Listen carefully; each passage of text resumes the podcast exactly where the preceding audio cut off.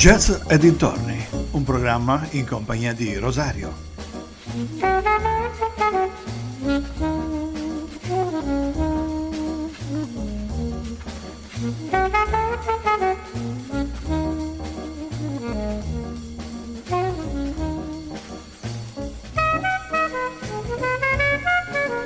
Cari amici vicini e lontani, un ben ritrovati ad una nuova puntata di Jazz e dintorni. Vi ricordo che siete sempre sintonizzati su ADMR Rock Web Radio. Oggi vi parlerò di soul jazz e del suo re, insomma, di come cominciò il soul jazz, cioè l'organo Hammond. La formazione organo Hammond, chitarra e batteria ed è sempre stato l'ingrediente essenziale per cucinare a puntino la black music e di oggi vi presenterò anche dei pochi di prestigio che hanno saputo offr- offrirci dei prodotti splendidi, ma eh, prima presentiamo l'ingrediente principale, cioè l'organo Hammond. Cominciamo ad ascoltare un sottofondo di organo.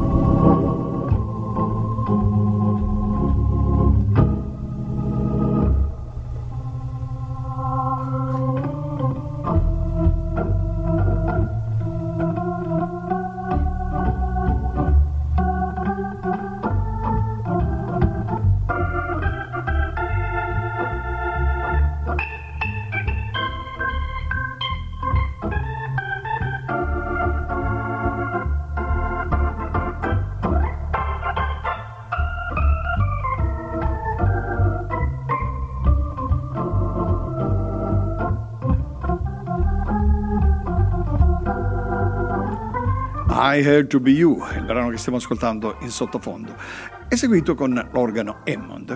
L'organo Hammond è un organo elettromeccanico progettato da Lawrence Hammond e costruito dalla statunitense Hammond Organ Company.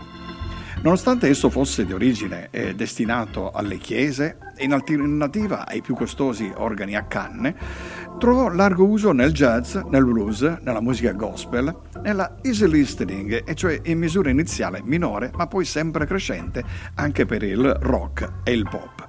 Continuiamo ad ascoltare questo brano di I Hate to Be You con, eh, è un medley questo poi con uh, il susseguirsi di Girl of Ipanema.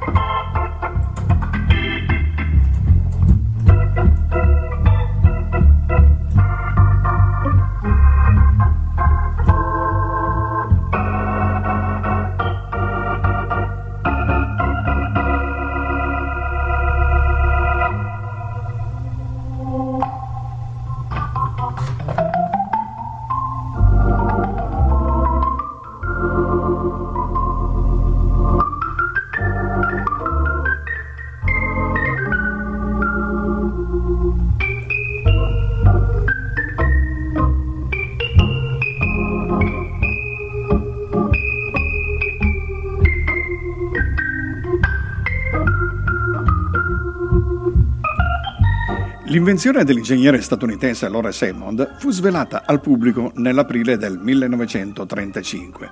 Il primo de- modello, il Model A, o Model A al statunitense, disponibile nel giugno dello stesso anno. L'organo fu suonato dal vivo alla stazione radio Wind. E è stato anche ampiamente usato nelle cappelle militari statunitensi durante la, e dopo la Seconda Guerra Mondiale. La stessa familiarità dei soldati con lo strumento può aver contribuito in qualche misura alla popolarità crescente dell'organo nel periodo post-bellico. Negli anni 50 diversi musicisti iniziarono a usare il suono caratteristico dell'organo Hammond e nel decennio successivo divenne popolare anche tra i gruppi di musica pop e molto usato nella stazione radio 3,90. Andiamo ad ascoltarci il eh, prossimo brano, è di Trudy Pitts, una delle pioniere dell'organo Hammond al femminile. questa è The Spanish uh, Fria.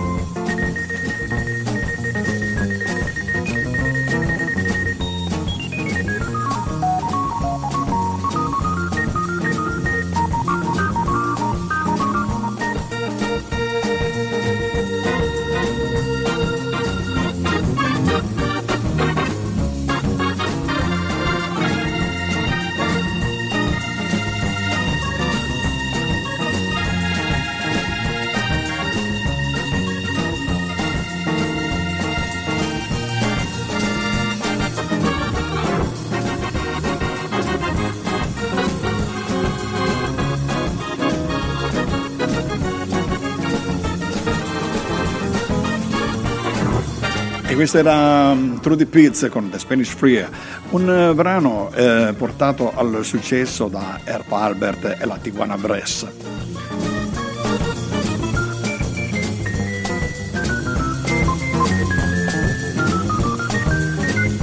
Negli anni 50 e 60 lo strumento eh, venne ampiamente impiegato nella produzione di album easy listening. Il suono dell'organo Hammond, così spinto e caratteristico, divenne ancora più popolare quando negli anni 60-70 diversi artisti rock come John Lennon dei Beatles, John Lord dei Deep Purple, Rick Wright dei Pink Floyd, Kate Emerson degli Emerson Lake and Palmer, Steve Window di Traffic e Matthew Fisher del Procolarum, e tanto per citarne alcuni, e tanti altri musicisti rock lo usarono per i loro pezzi. Ma questa parte a noi interessa poco perché noi parleremo di soul jazz. E visto che parleremo di soul jazz, andiamo ad ascoltarci un altro brano.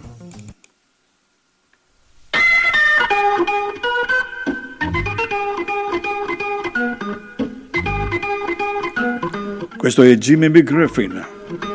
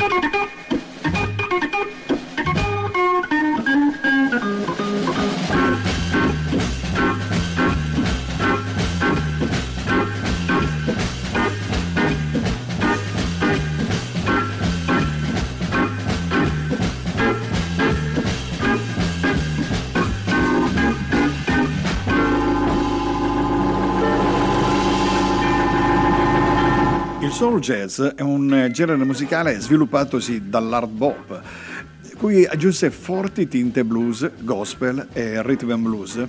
A differenza dell'hard bop, il soul jazz enfatizzava una pulsazione ritmica più ripetitiva, con eh, eh, cadenze melodiche più stilizzate e assoli meno complessi rispetto a quelli praticati in altri stili. Nonostante la condivisione della parola soul, il soul jazz e la soul music sono generi abbastanza distanti. Nella soul music le influenze blues e gospel sono molto più importanti.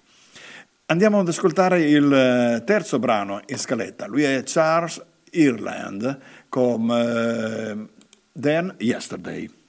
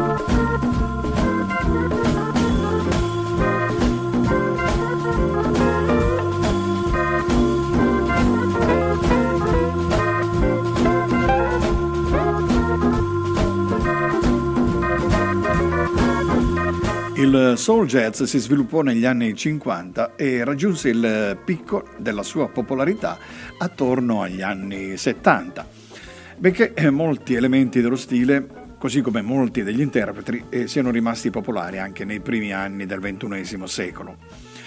Formazione caratteristica di questo genere era il piccolo gruppo, spesso sotto forma di trio, o detto proprio anche trio d'organo. Cioè eh, qui la parte della tastiera era assegnata ad un organo Hammond, uno strumento che giocò un ruolo di particolare importanza in questo genere, e cui diede molti protagonisti, come per esempio Bill Doggett, Charles Erland che stiamo ascoltando in sottofondo, Richard Grove Holmes, Lynn McCann, Jack McDuff, Jimmy Griffith, Lonnie Smith, Dan Peterson e Jimmy Smith, che forse è stato il più grande di tutti a simboleggiare il soul jazz, ma comunque lo stile Hammond. C'era anche John Hammond Smith. Il sax tenore mantenne nel soul jazz un ruolo da protagonista e fu suonato da musicisti quali Gene Emmons, Eddie Davis, Eddie Harris, Houston Person e Stanley Torrentine. Il sax contratto fu invece lo strumento preferito da Louis Donaldson e Crawford in una registrazione famosa di soul jazz, ad esempio The In Crowd di Ransom Lewis. Ma lasciamo questo bellissimo brano per ascoltarne un altro di Charles Ergland. Questo è Black to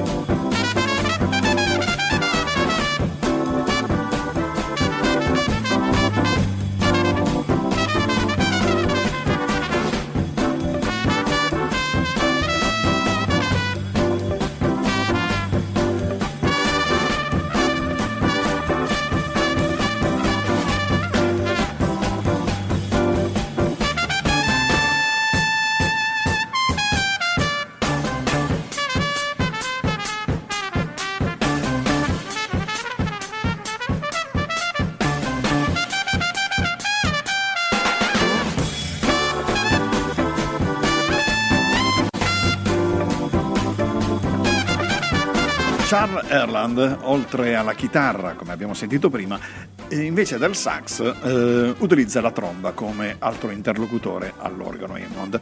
Di solito c'è questa specie di botta e risposta, no? e un pezzo suona l'organo, poi risponde la chitarra, poi ritorna l'organo, risponde il sax o la tromba in questo caso. E quindi insomma è, è un seguirsi di botte e risposta. Ma facciamo, andiamo per gradi, facciamo un passo indietro e vediamo un pochettino cosa dice la storia.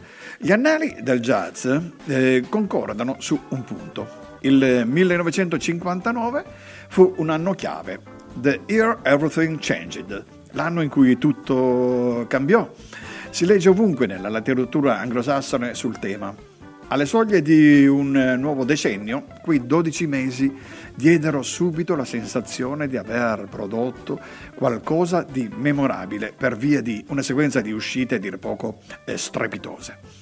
Fu un anno fatidico, videro alla luce album come The Kind of Blues di Miles Davis, Mingus Am Hum di Charlie Mingus, Giant Steps di John Coltrane, The Shape of Jazz uh, to Come di Ornette Coleman, il suo debutto per la Atlantic, eh, etichetta famosissima, Time Out di Dave Brubeck, con tanto di hit pazzesco, Take Five, che io ho scelto come sigla del mio programma, e l'elenco non si ferma certo qui. 50 anni dopo, eh, Musica Jazz dedicò un intero numero speciale, agosto 2009, a quella sbagliante dozzina di mesi, soffermandosi sulle suscitate pietre miliari e molte altre delizie sonore dell'epoca. Andiamo avanti con la musica e abbiamo parlato di Jimmy Smith e direi ascoltiamoci proprio Jimmy Smith.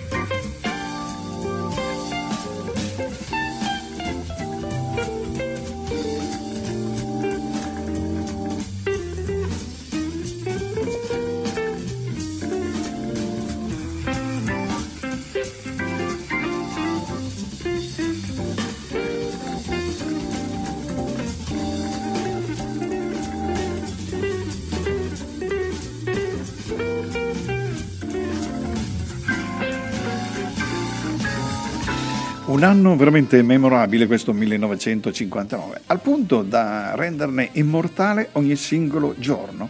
La giornalista Natalie Weiner ha addirittura approntato un sito dal titolo quanto mai eh, appropriato, il 1959 Project, che riporta giorno dopo giorno tutto, ma proprio tutto quanto avvenne nei, eh, nei vari giorni nel jazz ai tempi una sorta di almanacco del giorno dopo e scorrendolo ci si imbatte proprio nella data 18 ottobre nella notizia relativa all'incisione di un album di Cannonball Adderley, reduce di qualche mese prima delle sedute di Kind of Blue di Miles Davis, e il disco in questione è The Cannonball Adderley Quintet in San Francisco e sancì il successo commerciale, la definitiva affermazione di un genere che da lì in avanti avrebbe impazzato per parecchio tempo, fino allo sfilimento. Questo era The Soul Jazz.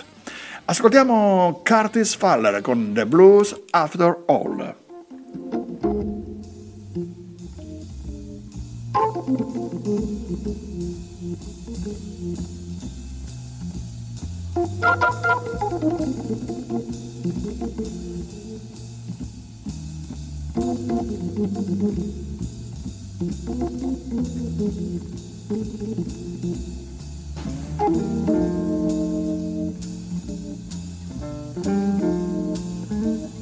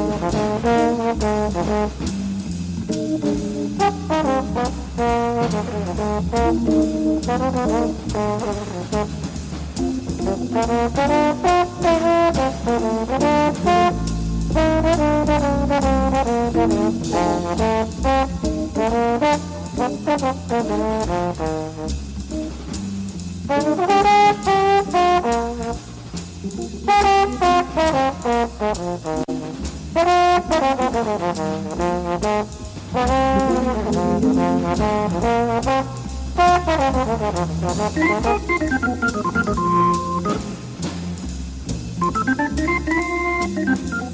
you.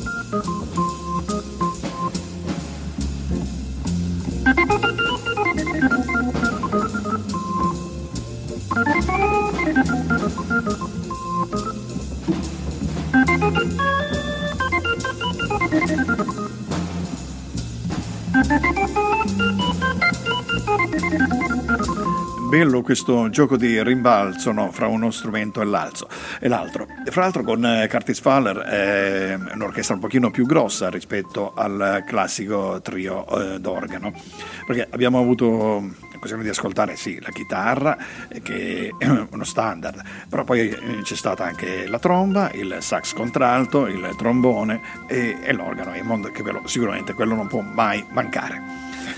Il soul jazz è stato definito come un vinello frizzante di qualità tra vendemmie di prestigio.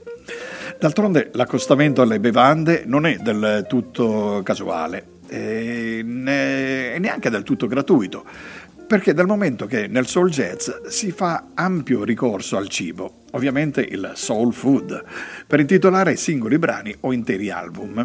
Tutto era iniziato verso la metà degli anni 50, quando il jazz cominciò ad essere associato al termine soul, a diventare in qualche modo eh, più commestibile. Cucinato con sapori forti, blues e groovy. Fu allora che eh, hot barbecue o hot dog non furono più soltanto dei piatti del menù di qualche taverna della inner city americana, ma furono titoli di composizioni dalla struttura semplice, talvolta frutto di session improvvisate, ma che evocavano lo stesso feeling e di una porzione di soul food piccante. Lasciamo Curtis Faller per, siamo arrivati già ormai eh, alla metà di questa programmazione di jazz e dintorni e ascoltiamo Charles Kinnard con un brano portato al successo da Stevie Wonder, questa è Superstition.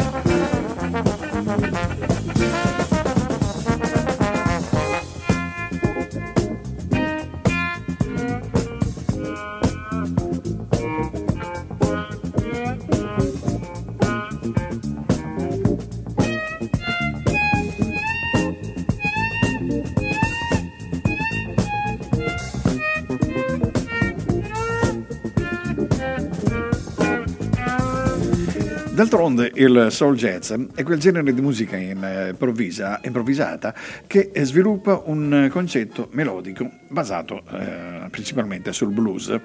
Una linea di basso che si svincola in stile walking e segue il beat eh, del ritmo ripetitivo, spesso legato agli stili di ballo in voga nell'epoca, nel momento. Il genere crebbe a poco a poco fino a ottenere un grande successo e impazzare ovunque con i suoi titoli saporiti, eh, cioè tutto era hot, tutto era saporito, tutto parlava di cibo. Merito in particolare dal disco di Adderley che vendette più di 50.000 copie e raggiunse i vertici delle classifiche.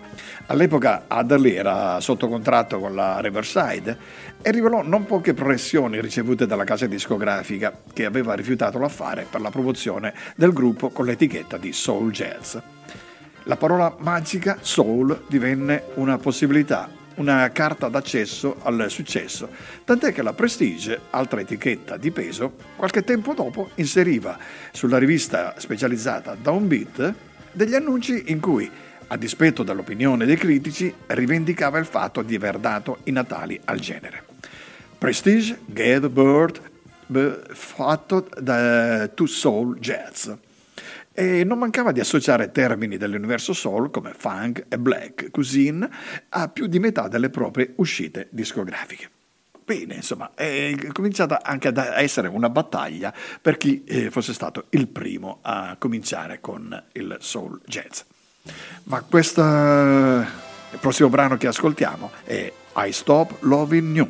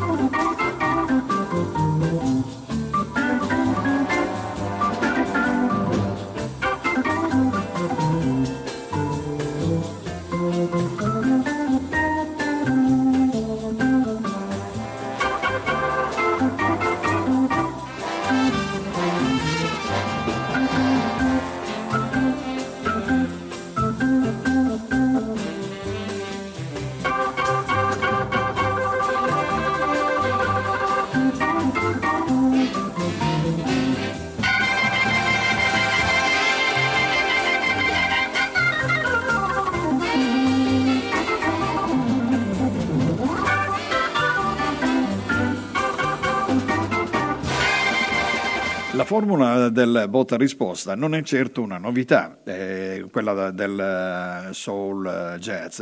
Infatti era già stata testata un paio di decenni prima, negli anni 30, infatti nelle sale da ballo, so, Benny Carter e Duke Ellington rappresentavano il vertice di un jazz di grande ricerca compositiva, tutta in azione. C'erano anche un bel po' di orchestre di successo, assai meno raffinate, le cosiddette territory bands, come quella di Walter Page and Ace Blue Devils, eh, Milt Larkin e eh, J. McShann, che giravano i club, soprattutto nel eh, Midwest, negli Stati Uniti, costruendo la propria fortuna su una semplice eh, fonte radice del blues.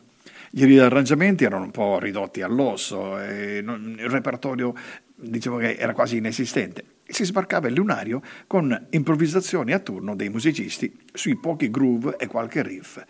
Non è un caso che gli stessi meccanismi, filtrati con lo stile armonico improvvisativo sviluppato dall'hard bop, potessero trovare terreno fertile tra il pubblico. Altra caratteristica del genere soul jazz nell'utilizzo di due strumenti, il sax tenore e soprattutto l'iconico organo Hammond.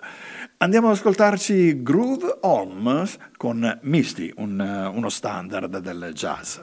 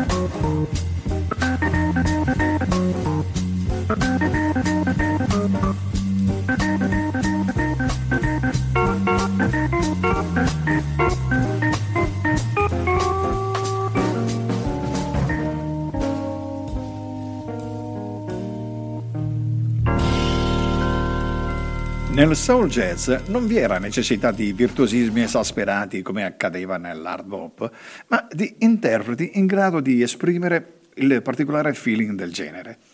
Eh, Stanley Tarantine la più nota voce di sax tenore del soul jazz, ebbe infatti a dire io so di non essere un virtuoso, però sono uno stilista. E come lo furono tra gli altri eh, Willis Gator Jackson, Eddie Loca Davis, che comunque un virtuoso lo era davvero, eh, David Newman, Gene eh, Young Emmons, eh, Jim Knight Rain Forrest, detto, eh, e King Curtis e molti altri. L'organo Hammond fu lo strumento portavoce del soul jazz e in particolare il modello B3 che chi eh, suona insomma, conosce benissimo, che nella gamma aveva la caratteristica di essere portatile, nonostante il peso e le dimensioni indifferenti. Andiamo ad ascoltare Jimmy Smith con Papa's Got a Brand New Bag.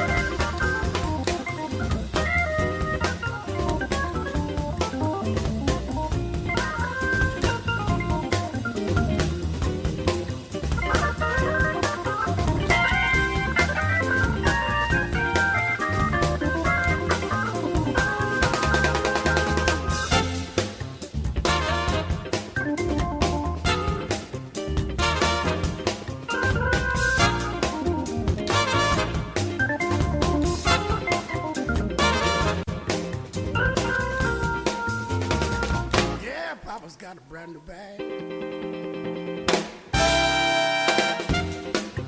Se lo stile ritmico e armonico di alcuni pianisti jazz come Horace Silver, eh, Bobby Timmons, eh, Lee McCann o Jim Harris eh, si, si rifaceva già allo spirito del funk e del soul, il vero sound del genere si costruì con una, l'emergere di una folta schiera di organisti che a poco a poco comparvero nelle formazioni jazzistiche. I vantaggi dell'organo Hammond erano diversi, eh, anche di carattere pratico. Lo strumento, nato per le congregazioni afroamericane e per la pratica domestica, offriva eh, la possibilità di un'insolita ricchezza sonora, richiamata immediatamente, eh, che richiamava lo spirito gospel e del blues, ma soprattutto aveva la possibilità di suonare a un volume che ben contrastava il rumoroso pubblico dei club.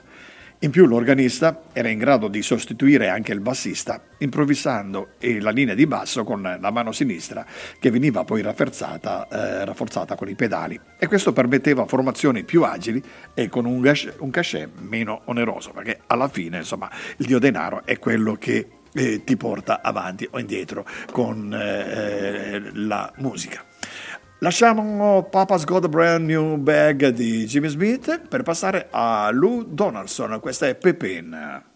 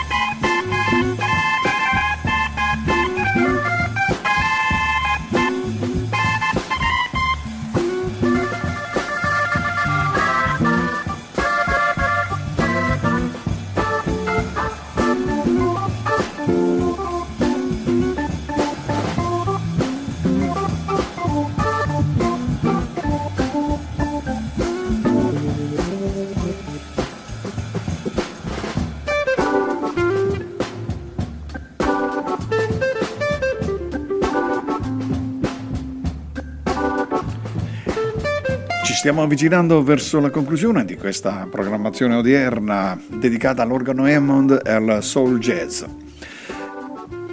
Non meraviglia dunque che la formazione classica, che rimanda immediatamente al suono del soul jazz, è stata sin da subito l'organ trio, cioè organo Hammond, batteria e chitarra, a cui ogni tanto si aggiungevano strumenti a fiato per dare un pochino più di peso. Tra i grandi interpreti dello strumento, il eh, più noto fu Jimmy Smith, da molti considerato il vero, il vero padre del soul jazz, già in azione ben prima dell'uscita dell'album di Adderley.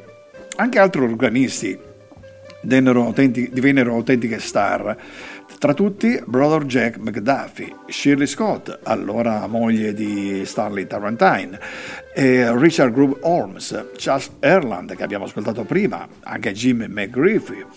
All'inizio degli anni 70, con l'avvento dei sintetizzatori, il genere iniziò un po', eh, un po', di declino, vivendo un'inaspettata poi rinascita all'inizio degli anni 90, grazie alla riscoperta di alcuni DJ produttori che hanno utilizzato un po' a piene mani eh, i campionamenti di quel sound e nei, nei propri remix, perché oramai insomma, eh, al giorno d'oggi si parla solo di remix. Ascoltiamo il prossimo brano in scaletta, è Learn Spencer con The Slide.